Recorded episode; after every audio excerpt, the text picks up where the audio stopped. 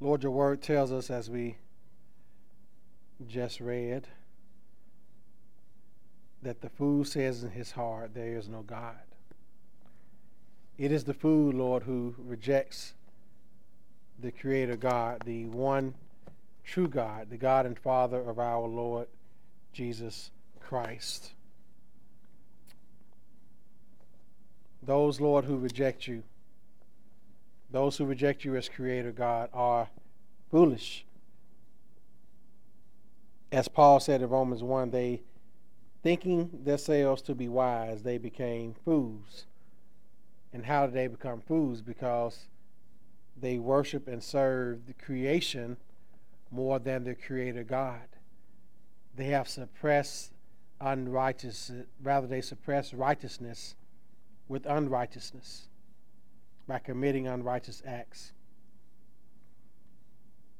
Well, those who say that there is no God, your word says that they are corrupt, they do abominable deeds, and Lord, we see that in our nation, those who have rejected you, those who reject you as God and Creator, they are corrupt.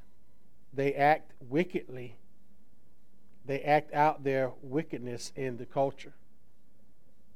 They do abominable things, things that are detestable in your eyes.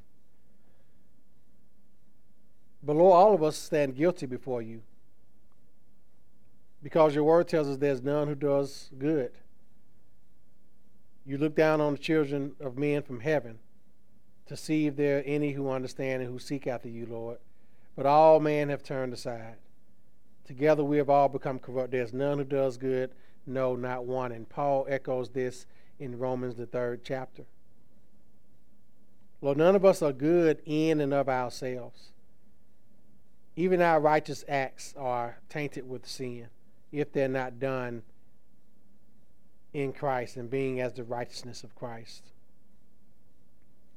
Or those who have turned away from you, those who have turned aside from you, they have become corrupt. They have no knowledge of you. They have no care for you. And Lord, those are the ones that my heart thinks about this morning. I think about those in our families. All of us have family members who have turned aside, who have turned away from you, whose affections are not for you, whose affections are not for your church. But Lord, they can't have affections for the church if they don't have affections for you. Lord, they can't care for the horizontal things, the matters of this world, without first having the vertical taken care of, and that is their relationship with you. Lord, many times, even I myself, consume, can assume that people just know how to do right and know how to be right. But Lord, that is far from true. Your word tells us there's none who does good, no, not one, that they have all turned aside. They have together become corrupt. Lord, those who are unbelievers, those who do not have a saving faith in the Lord Jesus Christ. They are corrupt. They have no affections for you. They have no affections for the church. They have no affections for the saints, the gathering of the saints. They can't muster it up in their hearts no matter how hard they try. And Lord, that's who I'm thinking of and praying for this morning. Our loved ones whose cold hearts have grown colder. And Lord, that is just your biblical truth. Lord, until our relationship with you is right, until we have confessed Christ as Lord and Savior, and are at peace with you through reconciliation through Christ, where you are pleased with us, until, Lord, we can rightly call you our Father to those who believe in you by faith. You are our Father. Lord, until we rightly can look up to you and call you our Father. Nothing on this earth matters. No, no, no things on this earth matter. We can't have a relationship with your church if we don't have a relationship with you. A saving relationship, a saving faith in you. Lord, we pray this morning for our unbelieving family members, our unbelieving children and grandchildren and, and, and parents and uncles and aunties and cousins and, and, and just family members, Lord, co workers, friends. We pray for them this morning, Lord. Because they have said in their heart, there's no God. They're fools. Because if they say that there's a God, they will worship the one true God. That's what Paul tells us in Romans 1. We can't say that there's a God and don't worship that God because if we say that there is a God, then we must acknowledge who that God is and what he came to do. Many people make a mental assent or a a a, a uh, they, they, they say it off their lips, but they don't believe it in their hearts. Lord, you said to Judah in the book of Isaiah as you were prophesying against them, as you were bringing judgment upon them. You said they worship you with their mouth and they honor you with their lips, but their hearts are far away from you, Lord. It is the heart that matters, not, not what we say with our mouth, not what we think in our minds. The fool doesn't have to say out loud that there's no God. The, the Bible says he says it in his heart. They don't have to say it, they live it. They live as if there's no God. They, they live as if there's no creator. They live as if there's a God who they won't have to give an account to at the end of their life. They say it in their hearts and they live that way. They live assuming that when they stand before you, they can just shuck and jive their way into the pearly gates. But Lord, that is not true. They are corrupt, they do abominable things.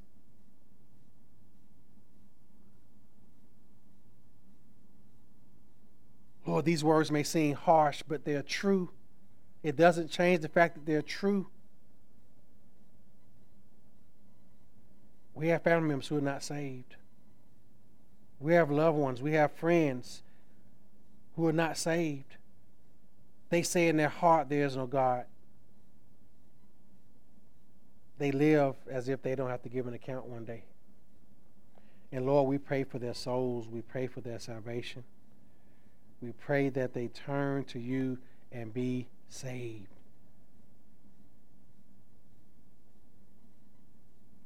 They are in great terror but Lord, you are with the generation of the righteous.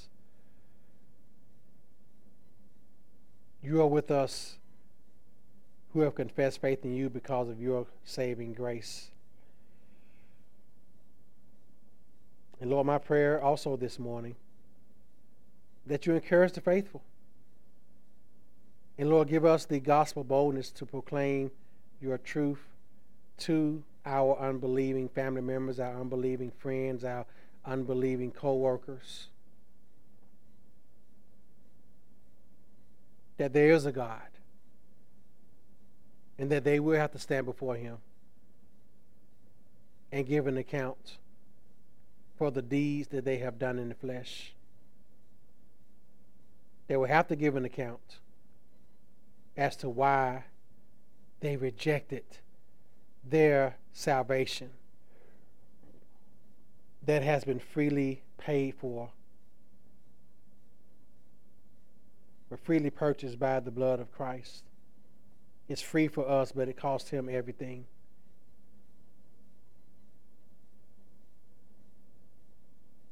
Help us to do that in love, Lord.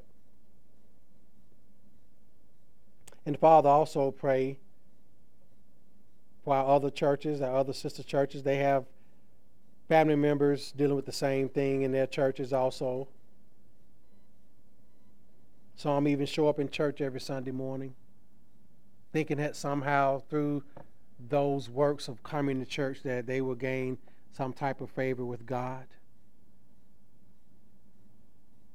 But Lord, we know that's not the case because they still say in their hearts that there is no God.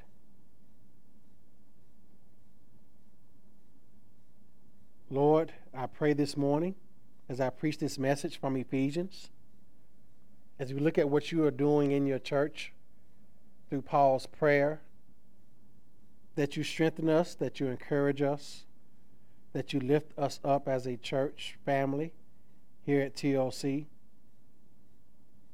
Remember our members who are not here this morning who are watching live. And Lord, strengthen me and encourage me. I need pastoral encouragement this morning as I preach this text. And Lord, send your spirit to illuminate the truths into this text that we will see this morning. Lord, bless us and strengthen us and encourage us through your word. In Christ's name I pray. Amen. Man, sometimes the, the, the plight of unbelievers weigh on my heart, and should weigh on all of our hearts because, um, you know, we know what can happen when people uh, are not in Christ and their hearts begin to harden. It doesn't start when they're old, it begins when they're young. Those who's, who are older and their hearts have hardened, they were at one time younger. And that's when that hardening starts. We can't take those things for granted. I, uh, I learned this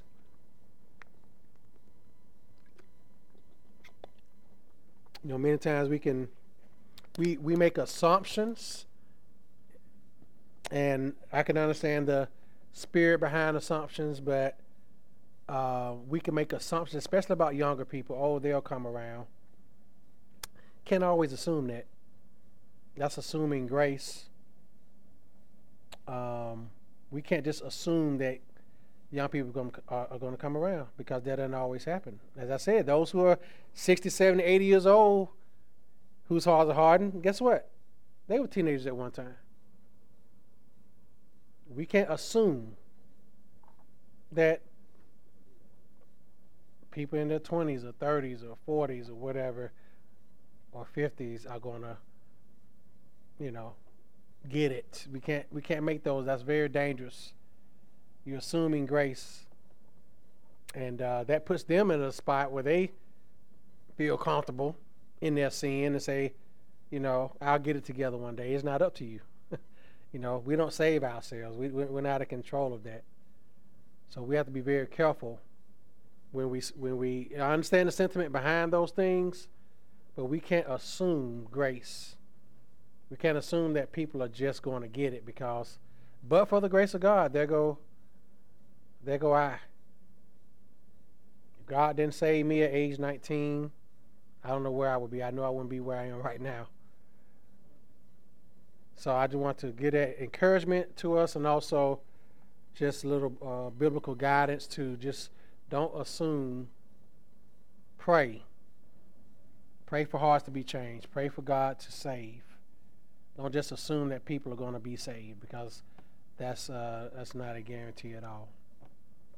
Amen. This morning we're going to look at part two of this chapter uh, message of the revelation of the church as we go through uh, Ephesians, the third chapter. Last week we looked at the first seven verses and the fact that the mystery of the gospel was revealed to Paul, and we the mystery was that Jews and Gentiles, as he said here uh, in verse six, that Gentiles and Jews are fellow heirs. They're members of the same body. That was the mystery that was revealed.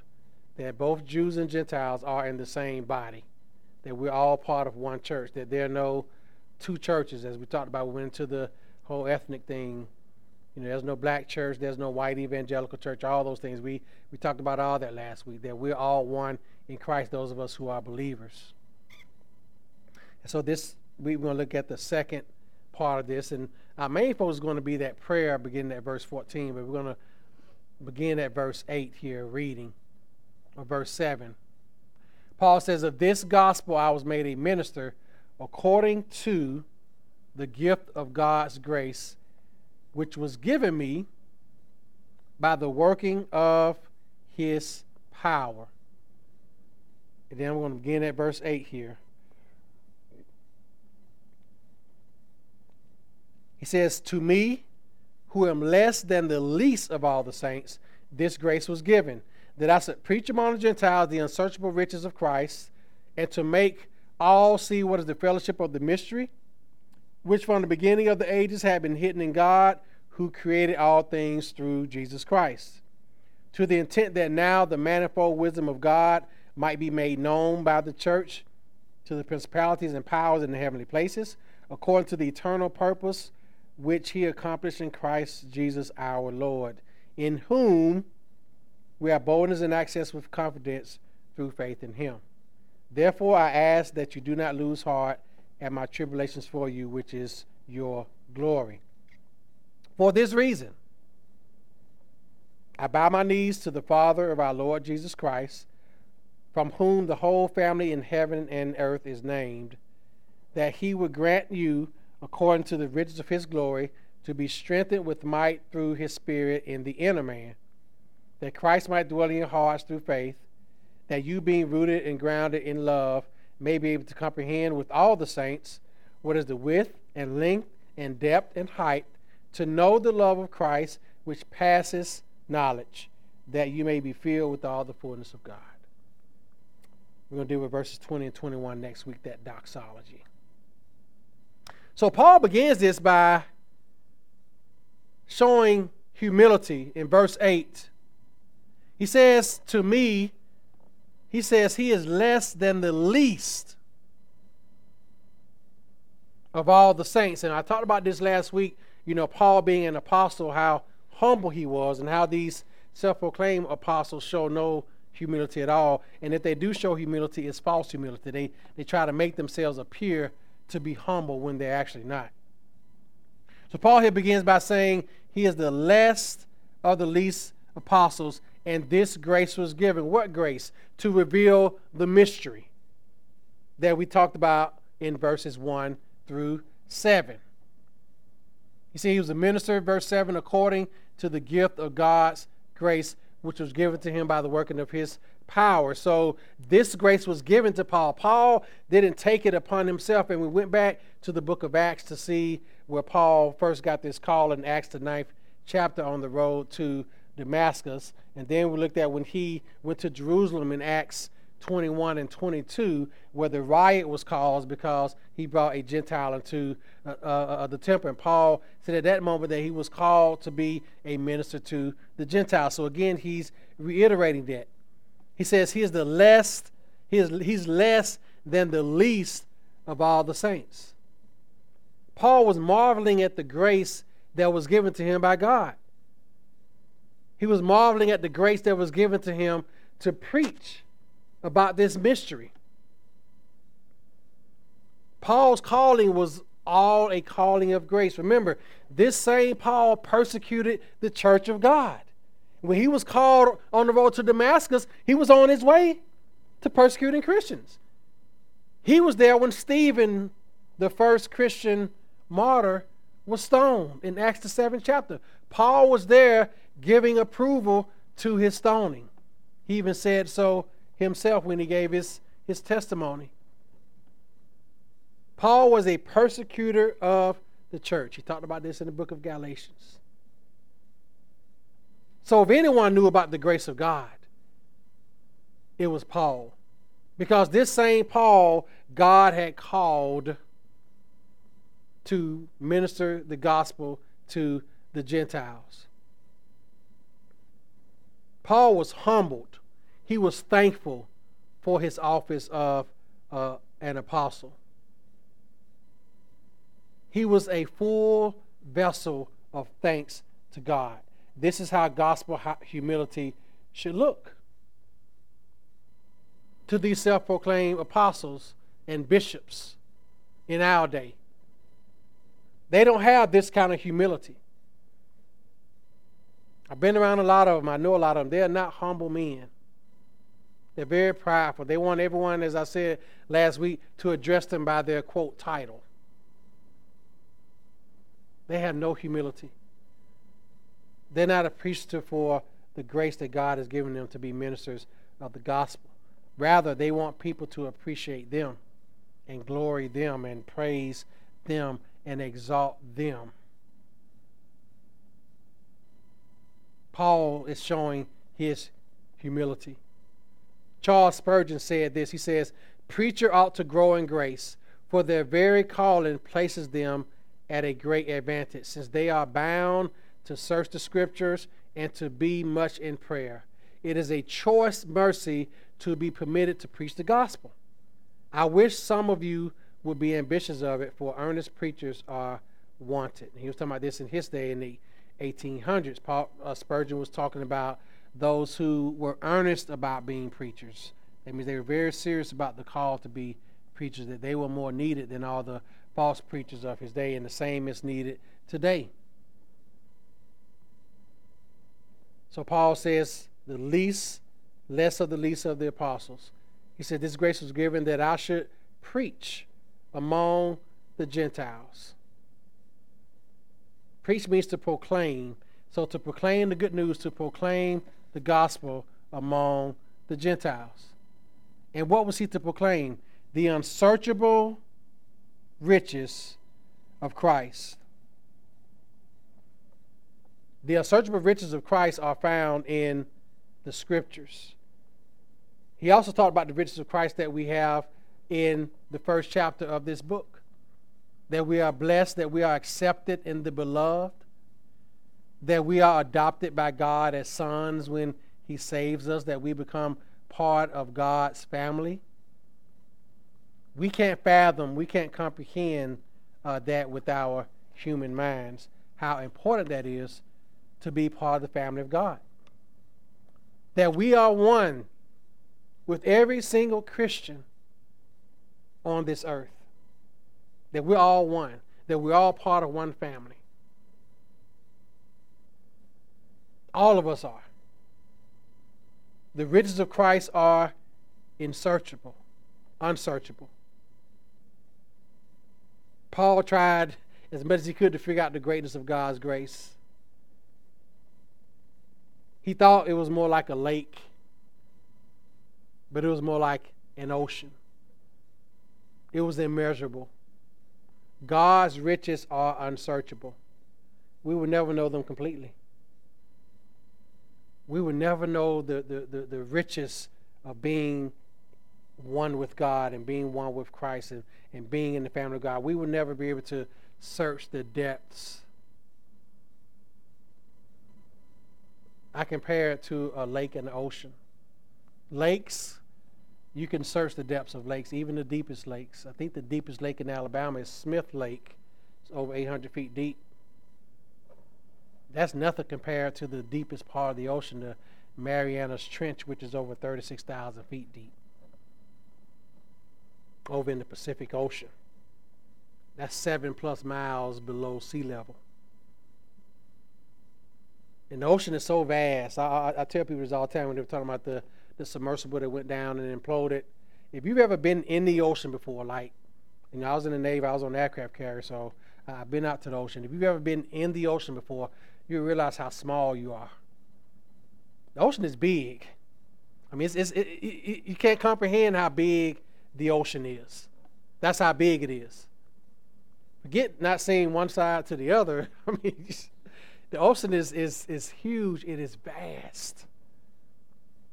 That's how unsearchable the riches of Christ are.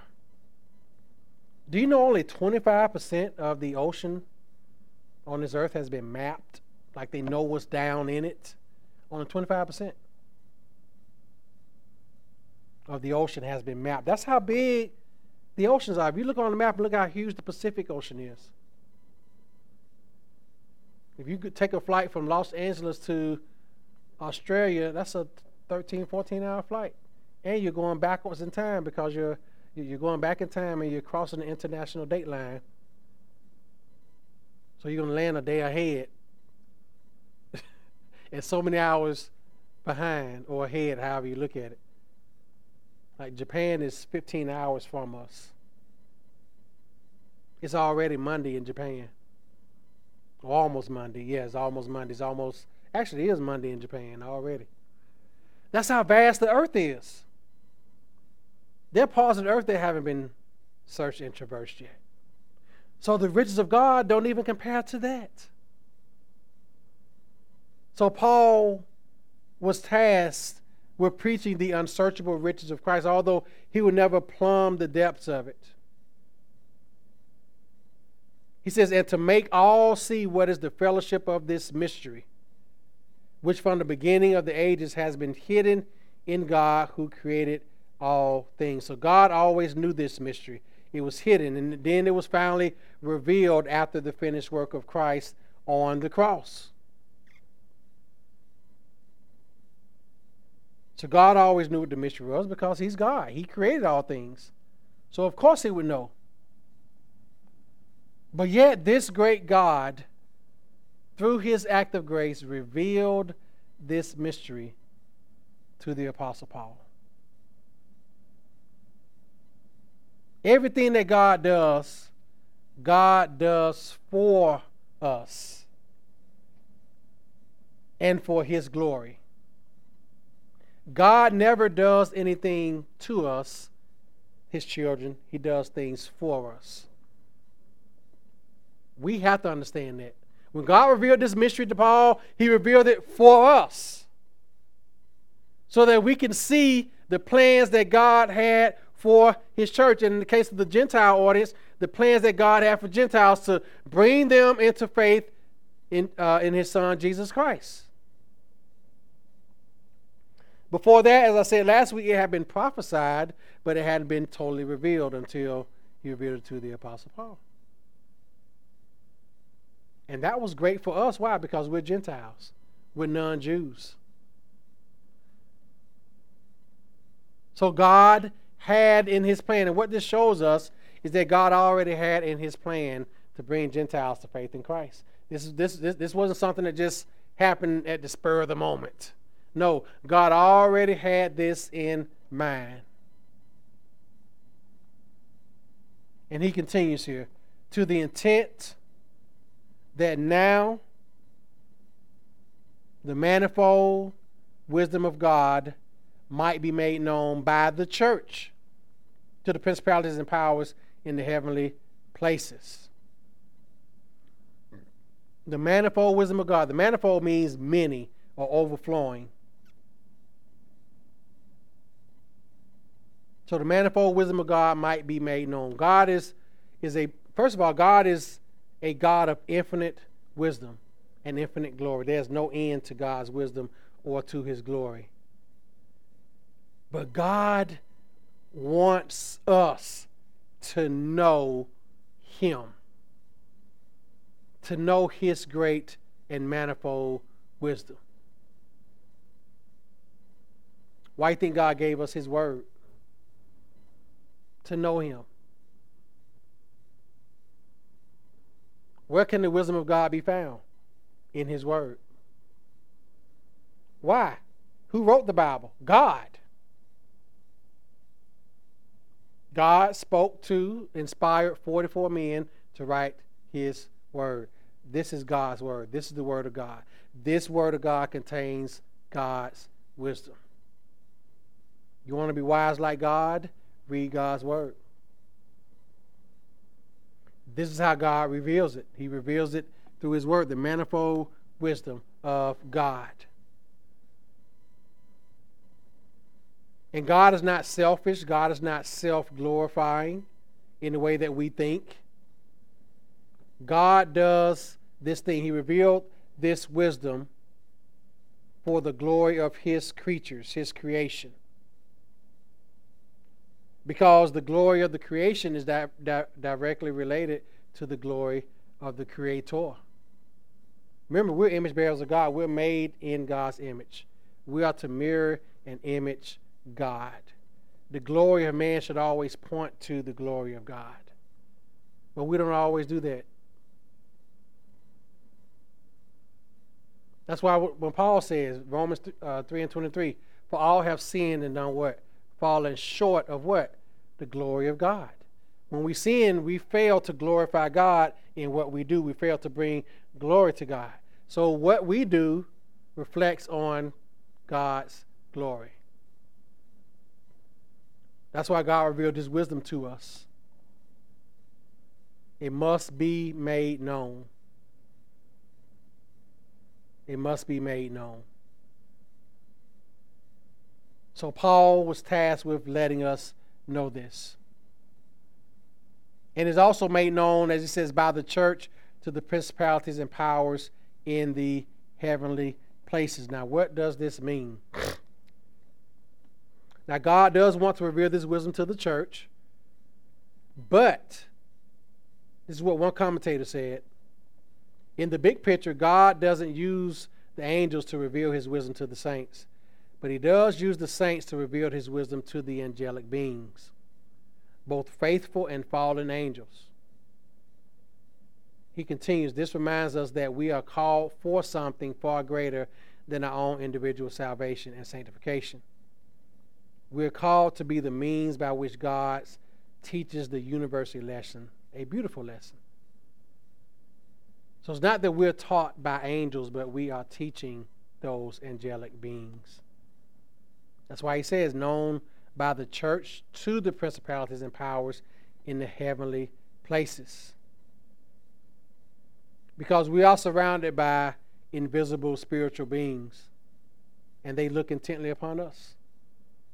They don't worship us, and guess what? We don't worship them. We don't worship angels.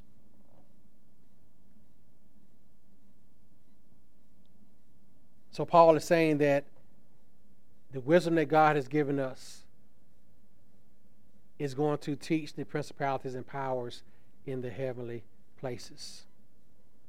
That's how important, that's how rich God's wisdom is. Isn't that something? That's how rich it is.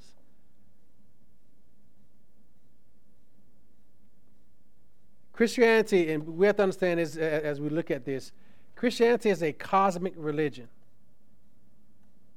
And what I mean by that is, okay, we are brothers and sisters in Christ with all other believers in the world, although we're not physically with them. When we think about cosmic, we think about cosmology, we think about uh, the world. We're connected cosmically with other believers, though we're not physically with them. we are with them cosmically. So that's what makes it even more important. So in that sense, Christmas, I mean, not, I'm to say Christmas, uh, cos- cosmically, we are one with other believers. In the universe, universal. Just think about the word universal. You think about cosmically. Universally, we're united with all believers. I always say it. A Christian comes in here visiting from Nigeria, if they say they're a believer in Christ, guess what? We receive them as a brother or sister in Christ. Why? Because universally, they are one with us and we're one with them. We don't treat them as a stranger. We treat them as a brother or sister, whoever it may be, male or female. That's how biblical cosmology looks. And that's how we ought to look at the church. So Paul is saying here, he says, according to the eternal purpose which he accomplished in Christ Jesus our Lord, in whom we have boldness with confidence through faith in him. So, this mystery that has been revealed, this mystery that has been made known by the church to the principalities, is according to the eternal purpose which God accomplished in Christ. So this was done in Christ. Jesus, our Lord. And in Christ, we have what? Boldness and access with confidence through faith in Him. Because of this revealed mystery, guess what? We have we have boldness in Christ. So this mystery reveals that God had an eternal purpose. As I said, this was already purposed by God in eternity past. It was already purposed in Jesus. In the fullness of time, God will gather together all things in Christ. That's why we're seeing turn your eyes upon Jesus. Why? Because all things are centered in Christ. F. F. Bruce, the uh, late theologian, said the church appears to be God's pilot scheme for the reconciled universe of the future. The church is the instrument that will reconcile everyone to God. And this was purpose in Christ. That is the job of the church. To tell people to be reconciled to God. I always say it people can't get right with God unless they come to Christ and be saved. That is the message of the church. That's what we do. This was all accomplished through Christ, through faith in Him. Because of faith in Christ, what do we have? Boldness, we have access, and we have confidence before God. That's a great promise for the believer, a great assurance. Those who are not saved, guess what? They don't have boldness. They don't have access. They don't have confidence before God. This has nothing to do with national identity or ethnic identity. It has to do with whether you have faith in Christ or not. If you're in Christ, guess what? You have boldness. You can go before God. You don't have to be ashamed. And we have access. We have free access. Christ tore down the dividing wall of hostility between us and God. So that those who believe in Him, we have free access to God. Those who don't believe in him, guess what? They don't have the free access. I always say it. People who say, oh, I talk to God all the time. You probably do. But one, what is he saying to you? He's calling you to repent. He's calling you to turn from your sins, turn from your wicked ways and believe. Then I will hear you. That's what he's saying to them. He's calling them all the time to repent. God is a calling God. He is always calling sinners to repentance. He never stops doing that. Never stops doing that. So, yeah, they don't have the same access that we have. They can't call God Father because they don't have faith in Him. We have freedom of speech. We have, we have, we have freedom to express ourselves before God without fear or without shame.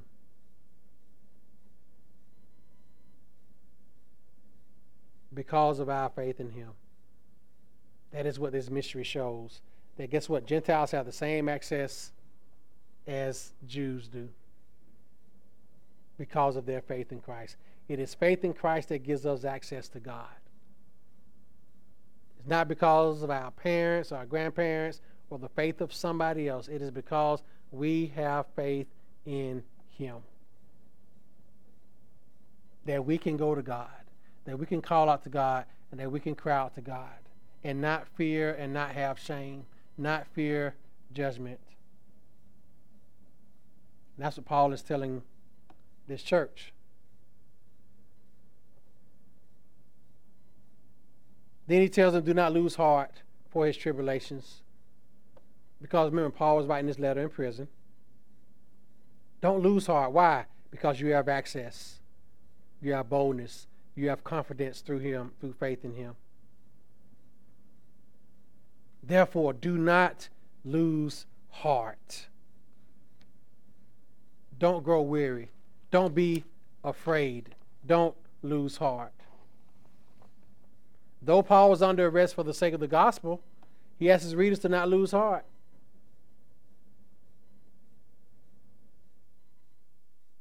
Paul was being used in a greater way than he had ever imagined. This Roman imprisonment that Paul was under, he was he was in prison until he had to go before um, Caesar. He talked about this. Uh, we, we see this in Acts 22 and 23. You know, when Paul was being arrested and, and they told him to let him go, Paul said that he was a Roman citizen and a Roman citizen had the right to appeal to Caesar. Caesar was the emperor at that time. So Paul was in prison in Rome, and he was awaiting his trial before Caesar. But he still wrote letters to the church. So when he said that, which is for your glory, Paul was saying his imprisonment was used for their glory, for the glory of the saints. Not to benefit him, but to benefit who? Them. So even in prison, Paul wasn't thinking about himself. He was thinking about the saints. He was thinking about writing and encouraging the saints because he had couriers coming from those different churches to him to let him know what was going on, questions that were being asked, so forth and so on. And in prison, Paul wrote Ephesians, he wrote Colossians, he wrote Philippians, and he wrote Philemon while he was in prison. Those are called his prison letters, his prison epistles. He wrote those letters to the church while he was in prison waiting um, to go before Caesar.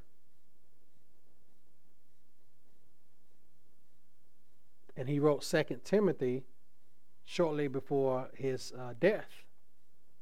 So even with all that, Paul was still concerned about the glory of Christ's church, not his own glory, not himself.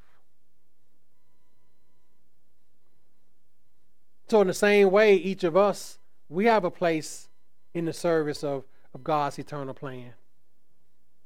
We're not to lose heart in the midst of any tribulation that we face.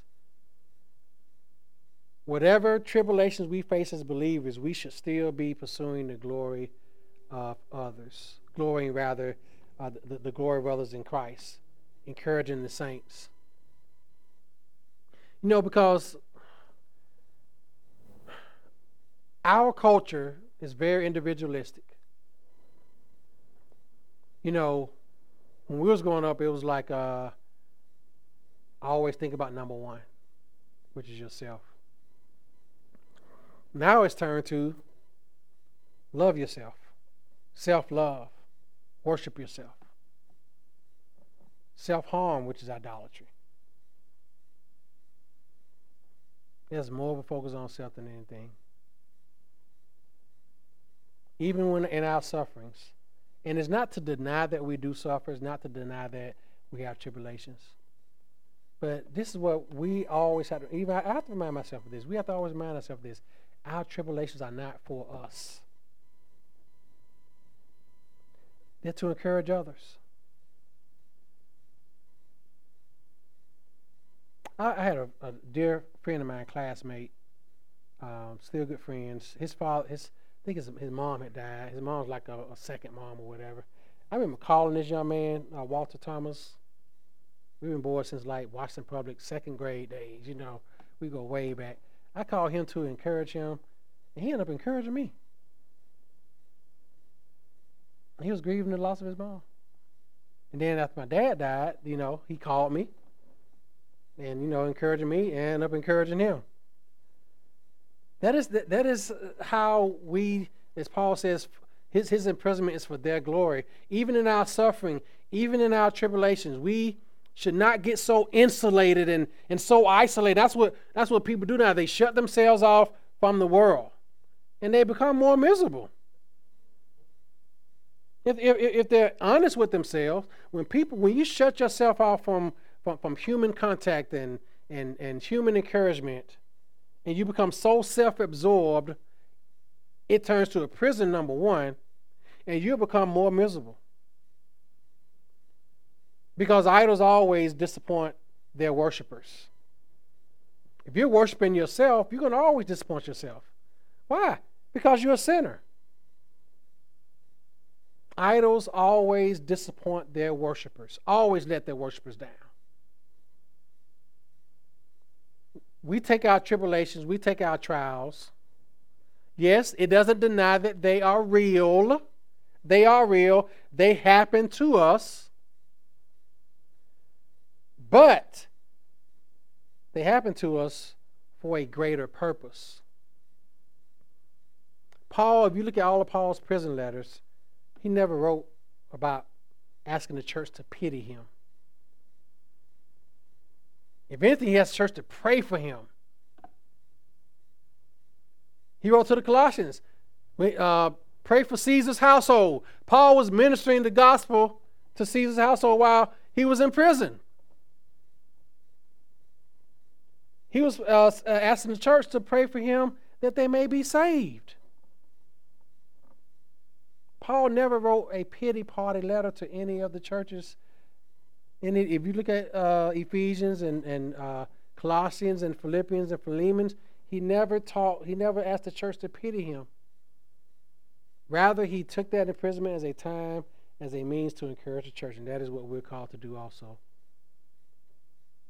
Amen. May the Lord direct our hearts to do that.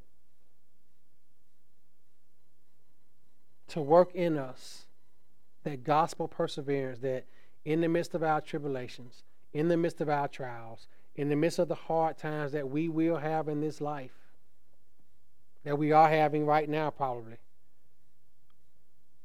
that God use those moments, use us to be an encouragement to other people, to be a gospel encouragement to other people, to encourage the saints. Don't become isolated. Don't, don't insulate yourself from anyone. That's a sin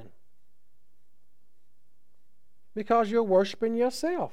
You're saying, God can't comfort me, the saints can't comfort me, only I can comfort myself. Y'all see how sinful that sounds? How prideful that is that that that you are more compassionate to yourself than God is?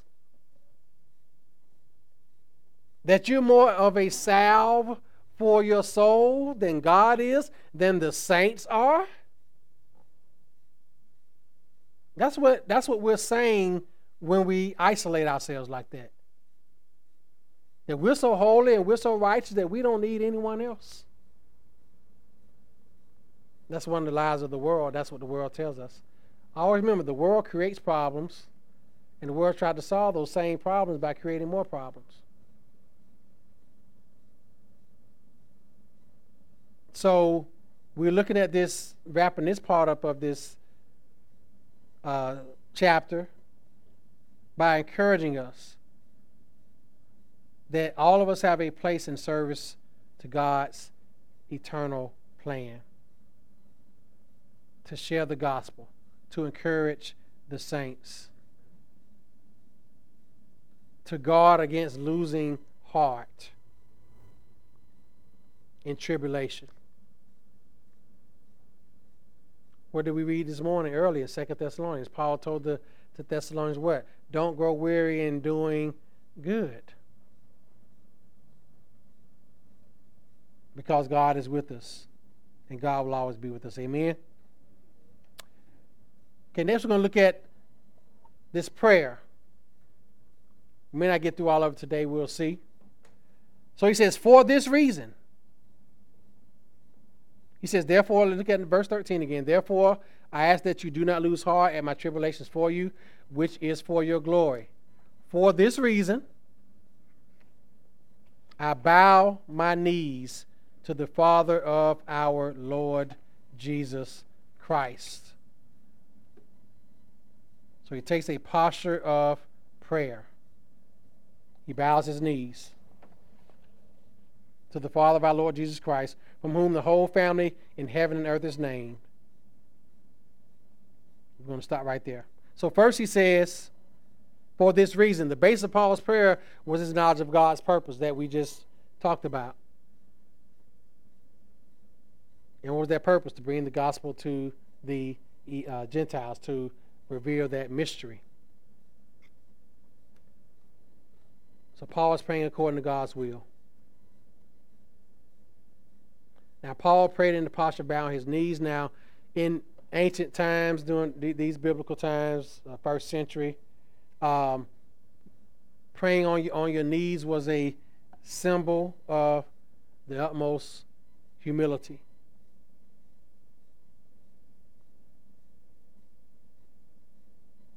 And it was in contrast to the more normal posture of prayer in that culture, which was uh, standing with hands raised up. So in those days, men, that's why you see uh, um, the song says, Lift up holy hands without wrath or doubting. Uh, that's what it's talking about. They prayed with their hands up to God like this. That's how they prayed in those days. But Paul took a different posture. Now, I will say this this is not a prescribed way to pray, it's just a suggestive way. You can't pray standing, you can't pray on your knees. Your prayers are not going to be more effective if you get on your knees, and they're not, they're not going to be less effective if you stand. This humility in prayer comes from our heart. You can have your knees bowed all you want to, but are you humble in prayer? You can stand all you want to. That don't mean that your prayers are heartfelt and earnest. So the humility came when Paul considered God's great plan and his place in it. That's where the humility came and how God's work is unstoppable even while Paul was in prison. Now, there are plenty of examples in the Bible of people who prayed on their knees. Solomon prayed on his knees, as is uh, found in, I think it's, what's this, First Kings 8 and 54. It speaks of Solomon as king on his knees praying.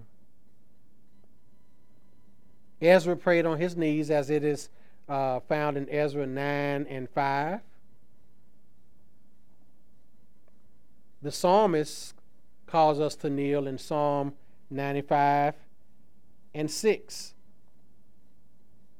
The psalmist calls us to kneel. We also see Daniel praying on his knees in Daniel 6 and 10.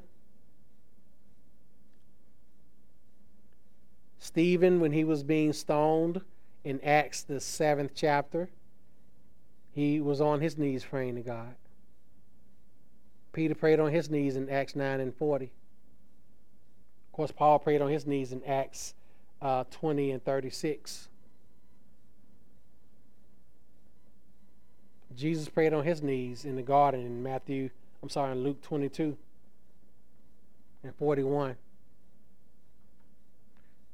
But praying on knees is not required, but it is a good way to pray. This is descriptive, not prescriptive. In other words, it describes what Paul did. It doesn't. I'm sorry, it describes what Paul did. It doesn't prescribe for us that we must pray on our knees. So Paul says here, he bows his knees And who is he bowing to? The Father of our Lord Jesus Christ. What are we reading the Catechism this morning? Our Father. God is the planner. He's bound to the Trinitarian God. Now, in the Bible, prayer is directly to the Father through the Son. This is how the Trinity works in prayer. Let me explain. We pray to God through Jesus Christ because Christ is our mediator. Remember, mediator is a go between. So we pray to God in the name of Jesus or through Christ by the power of the Holy Spirit. The power and direction of the Holy Spirit because it is the Holy Spirit who leads us into all truth. The Holy Spirit tells us what to pray for. And the Holy Spirit is only going to cause us to pray things that are pleasing to God. Always remember that. The Holy Spirit, Jesus said to his disciples in, Matthew, in John, I think 14, 15, that he, the Holy Spirit, he will come upon you and he will teach you all things He'll bring all things to remembrance which I have spoken to you. The Holy Spirit only reveals the words of Christ to us. That is his one of his roles. He reveals God's truth to us. He teaches us God's truth. So when we pray in the name of Jesus to God, we're praying the words that the Holy Spirit gives us to pray. So that's how the Trinity works again. We pray to God through the Son by the direction and empowering of the Holy Spirit. That's why Jesus says no one can come to the Father except through him. He is the mediator. He is the one who brings us, He is the one who presents us to God. That's why Christ is our righteousness. When God sees us, He doesn't see our sins, believers. When God sees believers, He doesn't see our sins. He sees the righteousness of Christ that has been granted to us, imputed on us when we're saved. Christ applies His righteousness to us. So God sees Christ's righteousness, not ours. Don't make that mistake. He doesn't see our righteousness because we're not righteous. We he sees the righteousness of Christ on us. Okay? We're not righteous. We can't stand righteous before God on our own merit because we're not righteous. We read it. There's none who does good, no, not one. There's none who is righteous. None of us can stand before God in our own righteousness. Who's our representative before God? Jesus Christ. He represents us. We can't represent ourselves before God. It is Christ who is our representative. It is Christ who represented us on the cross. He died in our place as our substitute, in our place for our sins. It was our sins that put Christ on the cross. We're the ones who belonged on the cross. But instead, Christ died in our place. So that's why he is our mediator. He intercedes for us. He pleads our righteousness before God. So that's why we go to God in the name of Christ or through Christ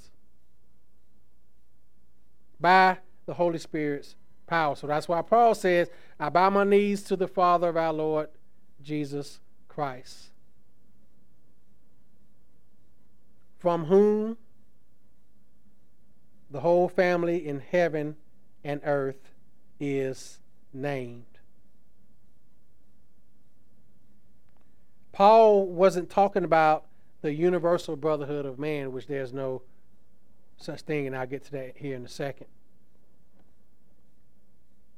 All of God's family is called after his name.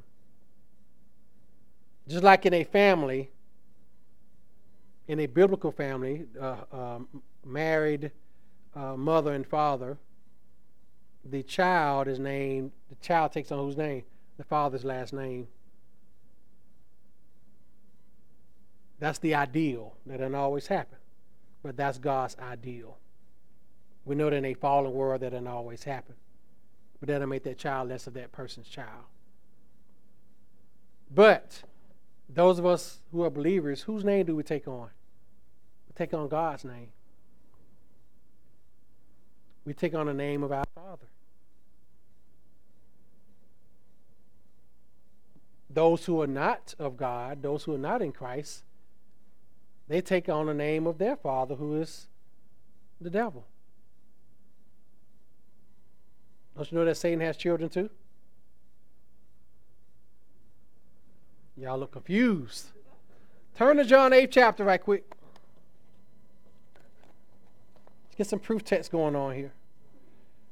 John 8.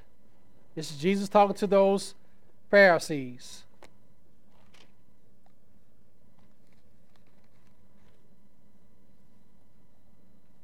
Verse 39. What was the problem here? So, Jesus told them back in verse 31 that the truth would set them free. And when he's talking about truth, he's talking about the truth of God, how God has revealed himself. Not just truth for truth's sake. A lot of people quote that the truth will set you free. But it's not talking about just truth. So, they answer him, these are the Pharisees. They were, they were basically trying to argue with Christ. They were saying that they were of Abraham. But this is what Jesus said. They answered him, Abraham is our father. Well, let me go back. Let's go context here. Let's look at verse 31. I want to get a good context here. So Jesus said to the Jews who had believed in him, If you abide in my words, you are my you are truly my disciples. And you will know the truth, and the truth will set you free. So he's talking about those who were his disciples, those are who are his followers. That's why I say he's not talking about just truth for truth's sake. He's talking to those who are his believers. That's who that context is about. They answered him, We are offspring of Abraham and have never been enslaved to anyone. How does it say that you will become free? Jesus answered them, Truly, truly, I say to you, everyone who commits sin is a slave to sin. And commits means those who are habitually sinning. Okay? That's what it means. The slave does not remain in the house forever, the son remains forever. So if the son sets you free, you will be free indeed. I know that you are offspring of Abraham, yet you seek to kill me because my word finds no place in you. I speak of what I have seen with my father, and you do what you have heard from your father. Here we go. So Jesus talking about his father who's God, because God's the God of what? Truth. And we're going to see who their God is. And they answer him, Abraham is our father. Jesus said to them, If you were Abraham's children, you would be doing the works Abraham did. But now you seek to kill me, a man who has told you what? The truth that I heard from God. This is not what Abraham did. You are doing the works your father did. They said to him, We were not born of sexual immorality. We have one Father, even God. Just like people say, well, I talk to God all the time. Isn't that what people say, unbelievers? I talk to God all the time. I go to church occasionally. Well, I go to church, but it's God your Father. Jesus says here. They say it rather. We have one Father, even God. Verse 42, Jesus said to them, If God were your father, you would love me. Be quiet, Siri. If God were your father, you would love me, for I came from God. And I am here. What is Jesus saying? You can't accept the Father without accepting the Son. And you can't accept the, God, the Son without accepting the Father. You can't have Christ without God. You can't have God without Christ because Christ came from God and Christ is God. They were rejecting Christ, but yet saying God is their Father. You can't do that, just like I said about unbelievers. Yeah, I talk to God, but have you accepted Christ as your Lord and Savior? If you have not, God is not your God. He is not your Father. He's your Creator, he created you, He made you in His image. Yes, but He is not your Father. And this is what Jesus is going to tell them. Why do you not understand what I say? This is verse 43.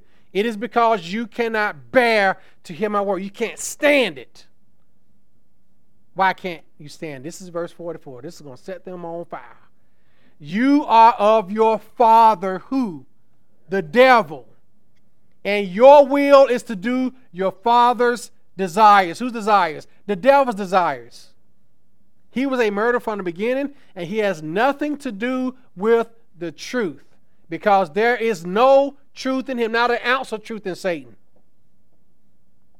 When he lies, he speaks out of his own character, for he is a liar and the father of lies. Because I tell you the truth, you don't believe me. Why? Because you're not of the truth. You're of the devil. You believe lies. You don't believe the truth. Which one of you convicts me of sin? Jesus said. If I tell the truth, why do you not believe me? Whoever is of God hears the words of God. The reason why you do not hear them is because you are not of God. Ouch! Everybody can't call God Father. That's why I was talking about the, the, the universal brotherhood of man, that all of us, all of humanity are brothers and sisters. No, we are not. All of us are made in God's image. Yes. All of us bear dignity as image bearers of God. Yes.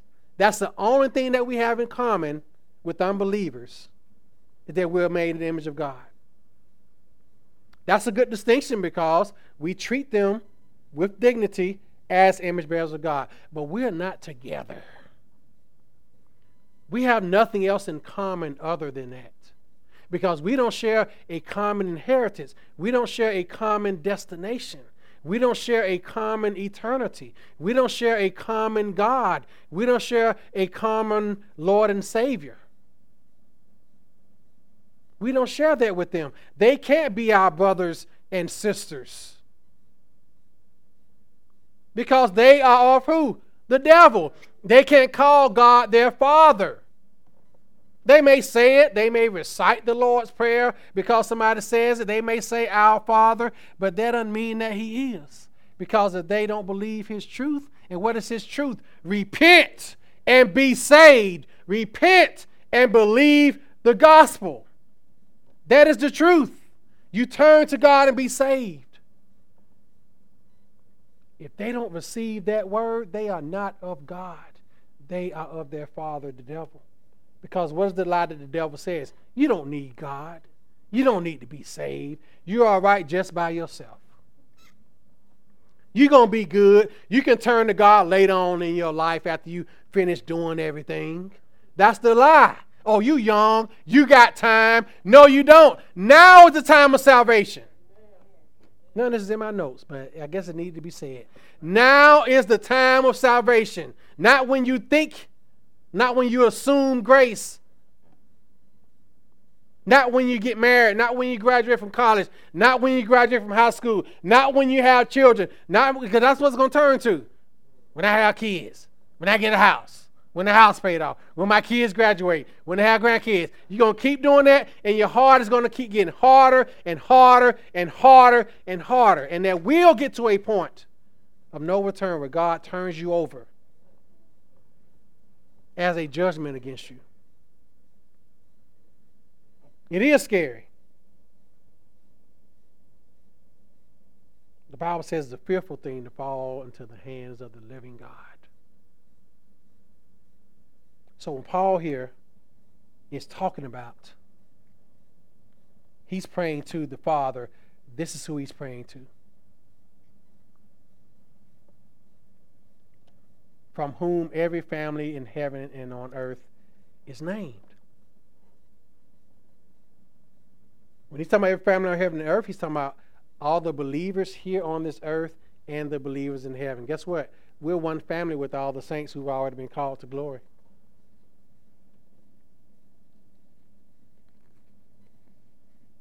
Isn't that great that we are one with the dead in Christ? when a saint dies in the Lord, we don't we don't cease being their brother and sister in Christ. They just changed residences and we haven't yet. We're, we're, we're waiting to move up there.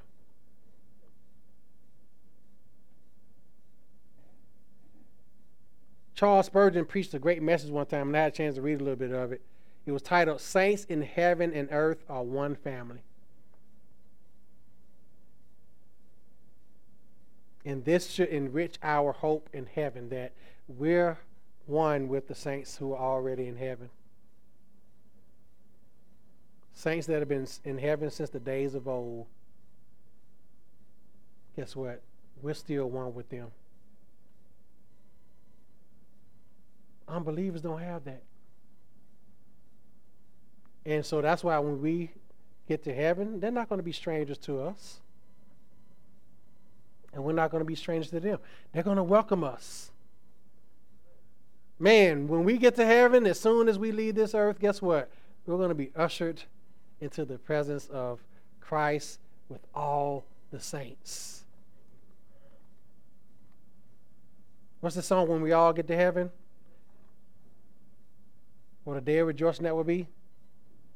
When we all see Jesus, we will sing and shout the victory. Guess what? They singing and shouting right now. They're not waiting on us. They're already doing it. We just gonna come up there and join the party. We're just gonna come up there and join the celebration. Why?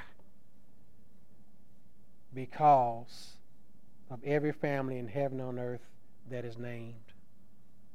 We take on the name of our Father. Every single person does. There are only two families spiritually the family of God and the family of the devil. Which family do we want to belong to? Which family are we part of? It goes back to my prayer I was praying earlier about our unbelieving family members, our unbelieving loved ones, friends, co workers. Which family do they belong to? Where they're unbelievers, so we know which family they belong to. They're, li- they're listening to the lies of the liar. They're listening to the lies of their father, the devil. That's who they're listening to. When they hear the truth of God, they hate it. I Always remember this. I'm going to say this, I'm, I'm going to close. I talked about this before. The gospel is going to have one, one of two effects on a person. And Charles Spurgeon says it's the same sun that melts wax, hardens clay. The same gospel that melts people's hearts to repentance hardens others in their sins. When the gospel is preached, it's either going to harden a person more in their sins or it's going to melt their hearts to repentance. It's uh, only two things. There's, there's no no middle area, no gray area. We pray, I pray that as the gospel is preached, that it melts hearts to repentance. Amen?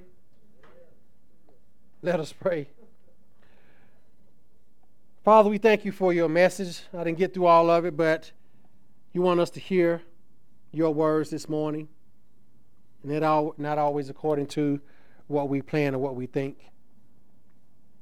But Lord, looking at this message from Paul, you gave him this grace to minister your grace to the church, the working by the working of your power, to preach the unsearchable riches. And Lord, we know as believers that we won't know all of your riches, but Lord, we will know some of them. Well, Lord, mostly what I'm thinking about is we have unbelieving people that we know that don't have this privilege of being in your body. And my prayer, Lord, is that you may bring them to a saving faith because right now they're listening to their father, the devil, who is lying to them, who is telling them that they don't need you, they don't need salvation, they don't need their souls to be saved, that they're not going to give an account before you.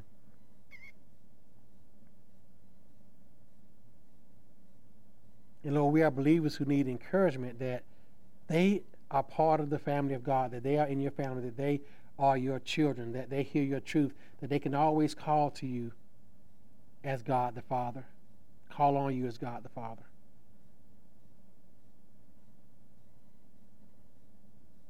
Lord, use this message this morning to encourage the faithful and to convict sinners, to bring them to a saving faith in you. In Christ's name I pray. Amen.